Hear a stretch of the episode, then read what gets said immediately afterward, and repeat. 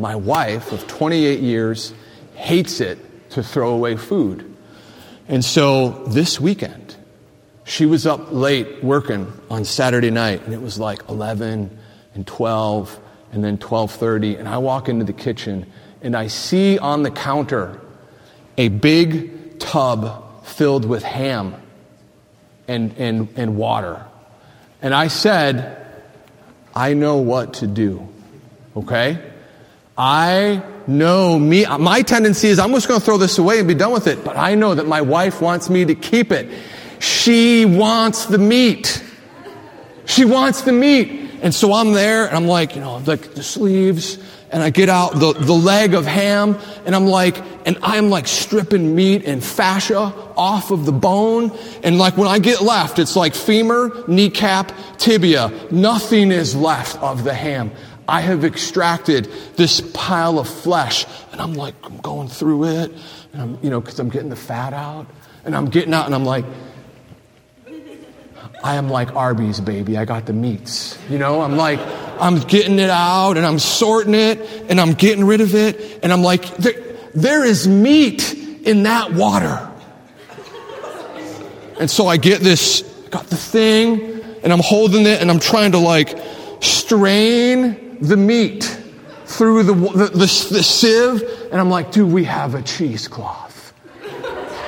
Okay, like I am going to get the meat. And so I get done and I gather up like all this, you know, the fat into the trash. I like take the trash out with the in the meat, and I take the meat and I put it in a Ziploc bag and I put it in the fridge, and I'm like, I have grown as a spouse. Okay? Look at this that I just did. Like I know myself, I know my wife. She wanted the meat. And look at what I did. I get to, she's going to ask me about it later. And I'm going to get to say, I saved the meat. Okay, so later on, she comes in. Like, I couldn't fall asleep, right? Because I'm like, it's coming. I, I was ready for this moment to say, I have grown as a husband. And she comes in and she's like, Thank you for putting away the ham. I'm like, Yes, that's right. Yes, see, this is going to be great. And she says, I was going to make soup. Where's the broth?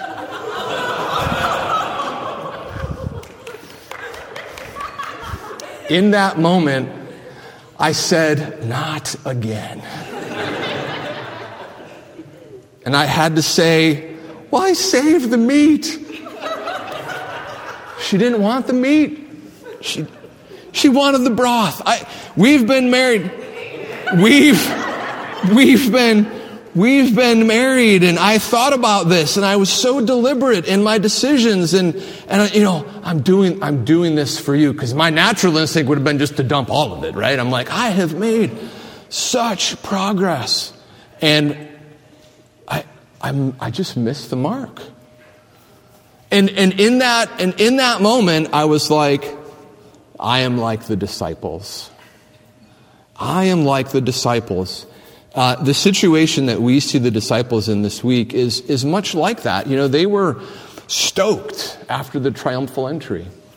And they were thinking to themselves, you know, I could see like, you know, like whatever the, whatever the first century fist bump was.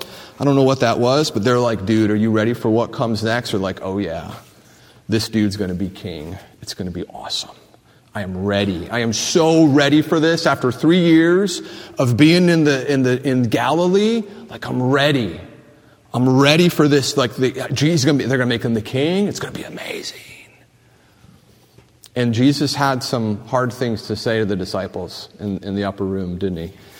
And uh, I think the thing that, that we can learn from our passage this week is that hard things are probably coming for you and for me. And Jesus wants his people to be prepared and to be ready. And so we're going to look at this passage in sort of two sections tonight. We're going to, first of all, we're going to look at the three hard things that Jesus says to his disciples. And then we're going to look at the three questions that his disciples ask him. So let's take a look. Grab your Bibles, open them up, turn them on. And uh, let's first of all, the first thing that Jesus says to his disciples is something that's hard to understand. Hard to understand. Number one, it's this thing about glory. I'll just read it because I, I, have been looking at it for a long time, and it's, I don't know that I've made heads or tails of it. But here we are. We're in John 13. Uh, we're in verse 31.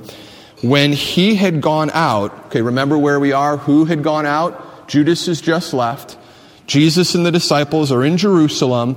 They've had the triumphal entry and now they're in this upper room having this, this conversation and Judas has just gone out and it was night. Okay, remember that from last week? We got it. Jesus said, now is the Son of Man glorified and God is glorified in him. And if God is glorified in him, God will also glorify him in himself and he will glorify him at once. So there's obviously some circular references going on here, right? We obviously know that Jesus and God are, are united. And if one of them is glorified, the other is glorified, and they can glorify each other. And, and this, this glorification, the thing that we can definitely discern is that this glorification is going to come quickly. It's happening soon. And I think the thing that we need to remind ourselves of is that when Jesus talks about his glory, he's not talking about his glory in the way that we might think of it. You know, we're going to think of it in some of the same way of honor and, and majesty and, and, and greatness. But in God's economy, the way that Jesus was going to achieve glory was through self denial and, sac- and sacrifice on a cross. And, and that is what Jesus is thinking about. That is what he is focused on. And he knows that that event is coming soon because his betrayer just left. Judas just left. Those events have been set in motion. And in a certain sense, as Jesus has said, my time has come, you know, the clock is ticking. It's counting down to the time when Jesus will be glorified. And so, uh, as Jesus is thinking about the time that he has left, he has, he has real truths that he wants to share with his disciples. And so, he says the next thing, which is probably you know, hard to hear if you're one of the disciples. And this is in verse 33. I'll see if I can read it from this Bible. Little children, yet a little while I am with you, and you will seek me. And just as I said to the Jews, now I also say to you, where I am going, you cannot come. And these men, remember, like as we think about like back to way back in the beginning of John, these men had left their lives, their livelihood, uh, their families, the places that they lived, and they'd been following Jesus all around the nation of Israel for the last roughly three years. They'd gone everywhere with him. You know, they went to the wedding at, at Cana in Galilee, and they were there when the 5,000 were fed, and they were there when Jesus said, You have to eat my flesh and drink my blood, and and it was like, well, this is hard teaching. And Peter boldly said in that time when, when disciples were turning away from Jesus, Peter says, Where are we going to go? You have the words of eternal life. And so these men had been faithfully following Jesus everywhere. And so for Jesus to say, I'm going someplace that you can't follow, that was hard to hear. Jesus understood what was involved in the journey that he was going to have from the upper room to the cross. He talked about it, not so much in John, but in the book of Matthew. He said, Whoever wants to be my disciple must deny himself, take up their cross, and follow me. For whoever wants to save their life will lose it, but whoever loses their life for me will find it. And it's a reminder for us that the cross, it's kind of part of the Christian journey. It, it's part of what Jesus said that his disciples are going to have to take up and carry. And it isn't that everyone's crosses are the same. The cross is very personal. The, the, the self denial that is involved in your life and in your experience is not going to be the same as me. And Jesus knew that the path of the cross for him was personal, it was voluntary, it was required and it was ultimately going to be mortal. And Jesus knew that that road he was going to walk by himself. And the disciples could not walk with him uh, because he was the unique Lamb of God, the Savior of the world. And so they couldn't follow. Jesus had other work for the disciples to do. They were not going to walk the journey from the upper room to the hill of Golgotha and be crucified. Jesus said, I, I have something for you to do that's going to be hard. I have a hard to do job for you while I'm away. This is what I need you to do. I need you to love one another the way that I loved you. And, and he, he says, This is a new commandment. And, and, and for those of you who are like Bible scholars, you're like, wait a minute. This love thing is in the Bible somewhere. I don't know exactly where it is, but uh, and, and, it's you're, you're right, right? You're right. Uh, uh, the, the the two greatest commandments. I think Jesus was talking to a disciple, and uh, the two greatest commandments: love the Lord your God with all your heart, mind, soul, strength, and love your neighbor as yourself.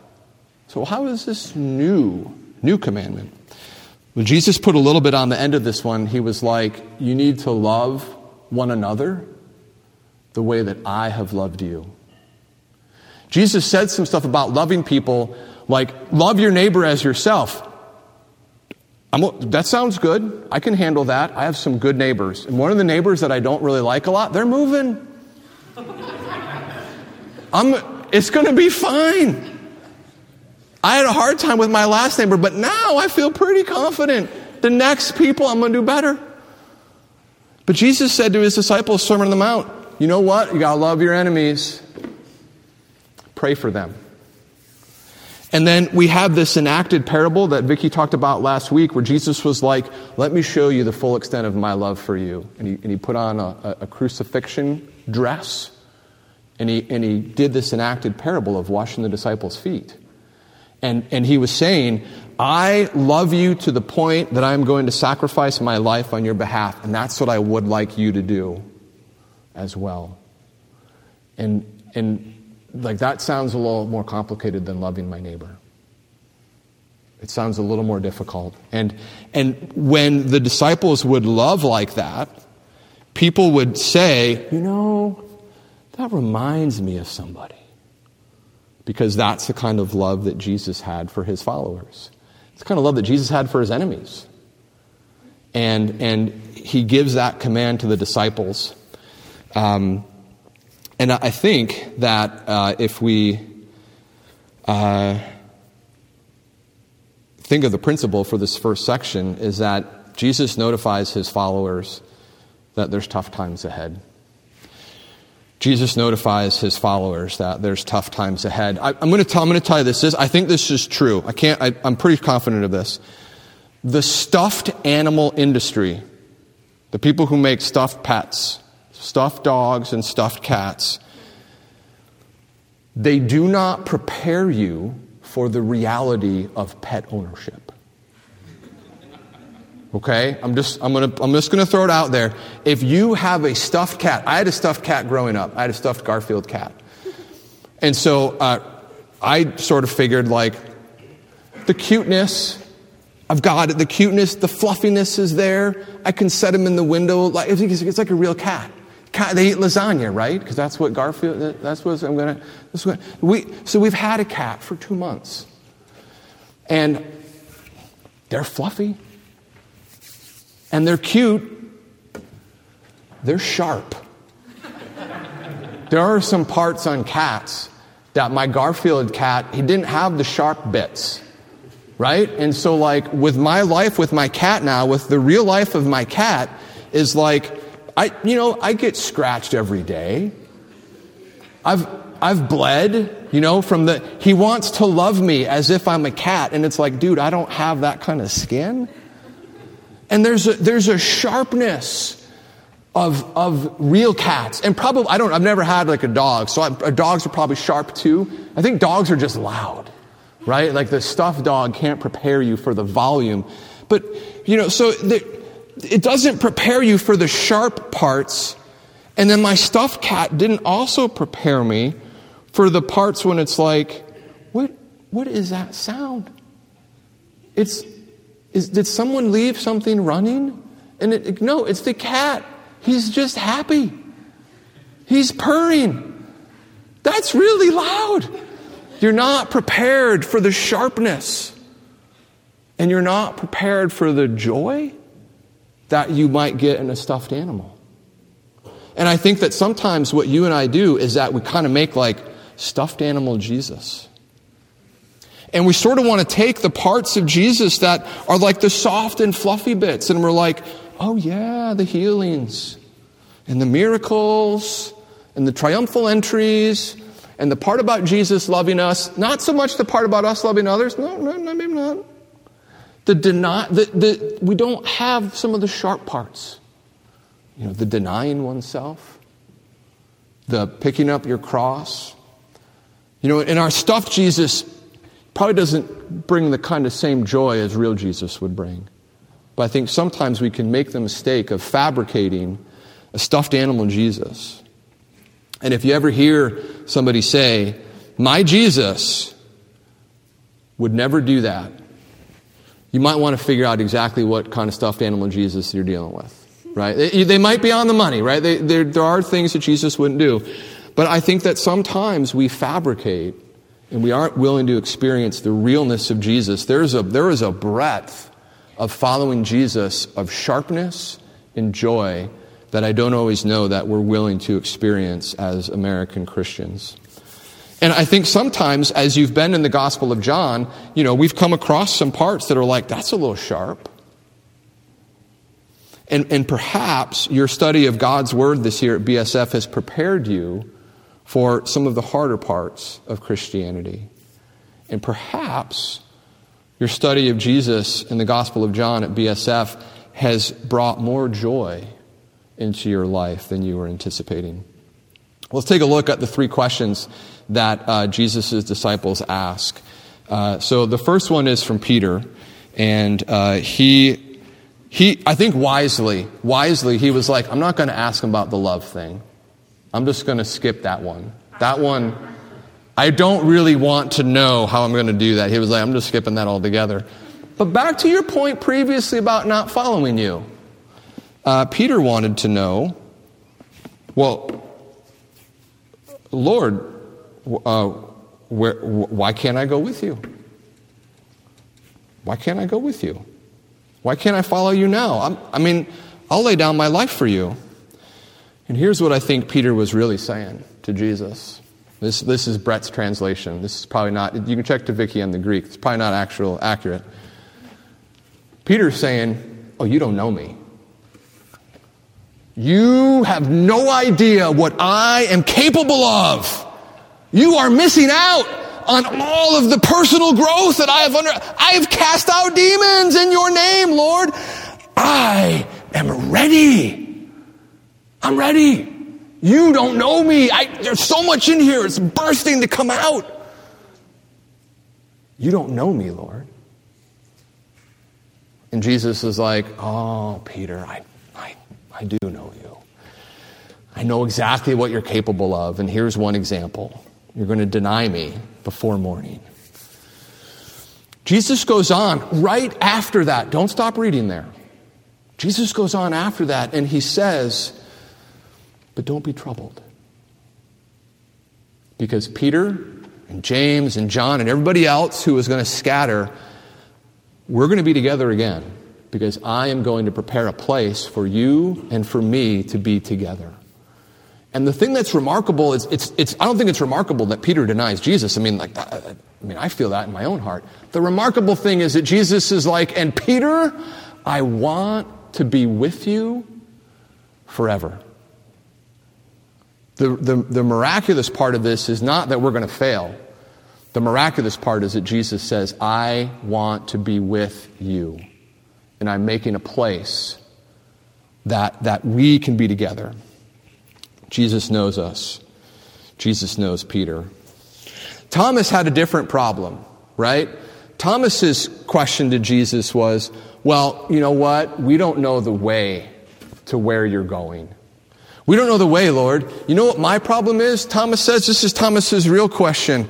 Jesus, you need to give me more information. If I just had all the details, if I just knew, if I just understood, if you would just tell me all the details, I could figure this thing out.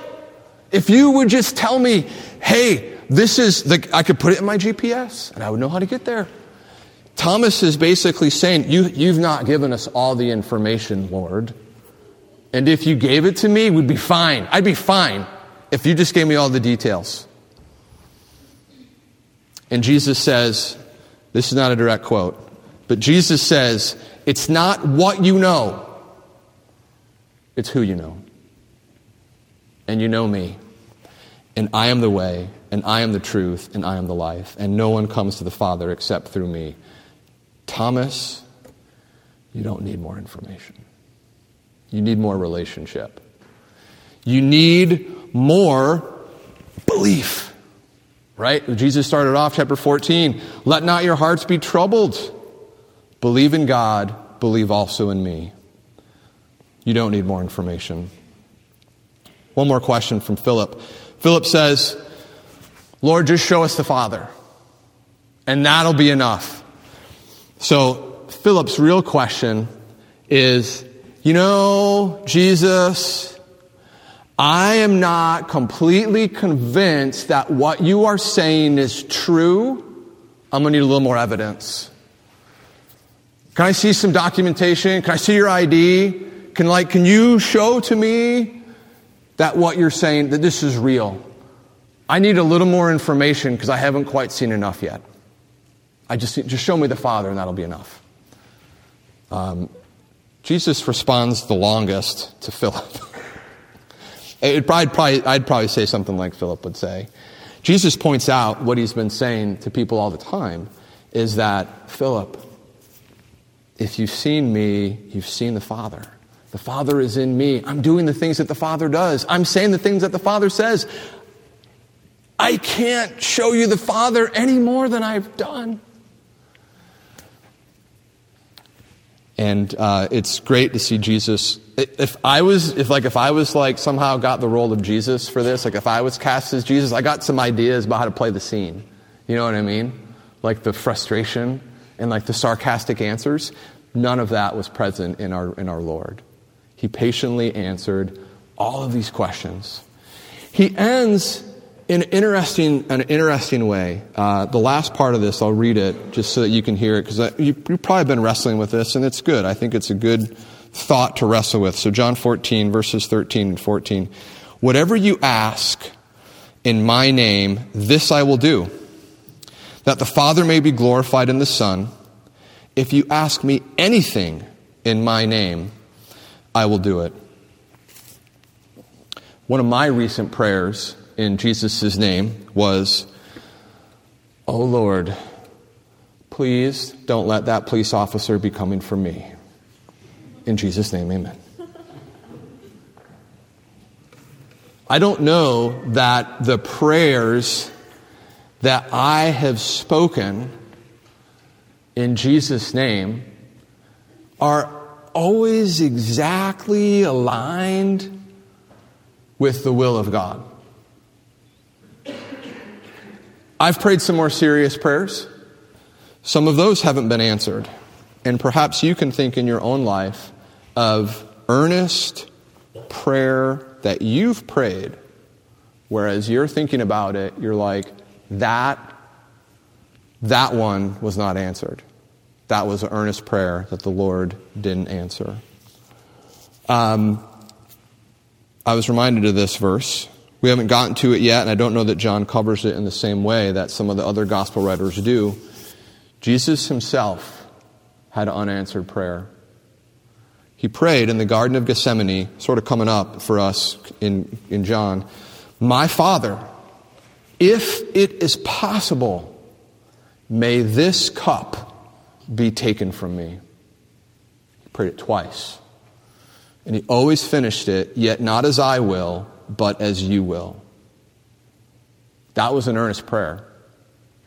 No more earnest prayer than Jesus. And I think that the reality about prayer is that effective prayer must ask for, I read this, it's not a direct quote. Effective prayer must ask for and desire what Jesus and or God delight in. My prayer, I, the police officer didn't pull me over, right? But there's a lot of things that I've prayed for that don't fall in the category of things that delight Jesus, things that delight the Lord. Um, I, I don't know, you know, you, you probably have some, some very genuine things that you've prayed for in this world, and some of those things are probably painful for you to talk about, so you probably don't talk about them, and that's okay. Um, but, but know that God hears our prayers. Um, he heard Jesus in the garden, but he didn't answer that prayer in exactly the way that Jesus was hoping. And, and I think that can be true for us. And so I think, like, uh, one of the things that I would encourage you to do, and we've seen this here in this section, is that Jesus is not afraid of your hard questions. He's not. I mean, I think it's okay for you to, like, pray to Jesus, Lord, I'm really pissed off. And I'm really pissed off at you, and here's why.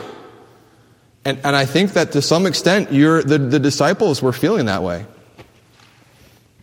They were frustrated, they were angry, they were confused, they didn't understand what was going on. And the questions that they asked Jesus were reflective of their heart condition. And Jesus didn't roll his eyes, he didn't answer sarcastically, he didn't say, Philip, we've been over this a hundred times. He listened and he answered. And I I think that will be your experience. I know it's been mine. Jesus is not afraid of dealing with and answering tough questions. I'm not so good at tough questions, right? So at my office, have anybody ever used Teams? It's like an instant messaging program. Okay. So we have Teams at work, right? I see a head, I see a head nod over there. Subscription service user. So I'm on, I'm on Teams. And there's someone on Teams that works in my department that only messages me when there's something wrong.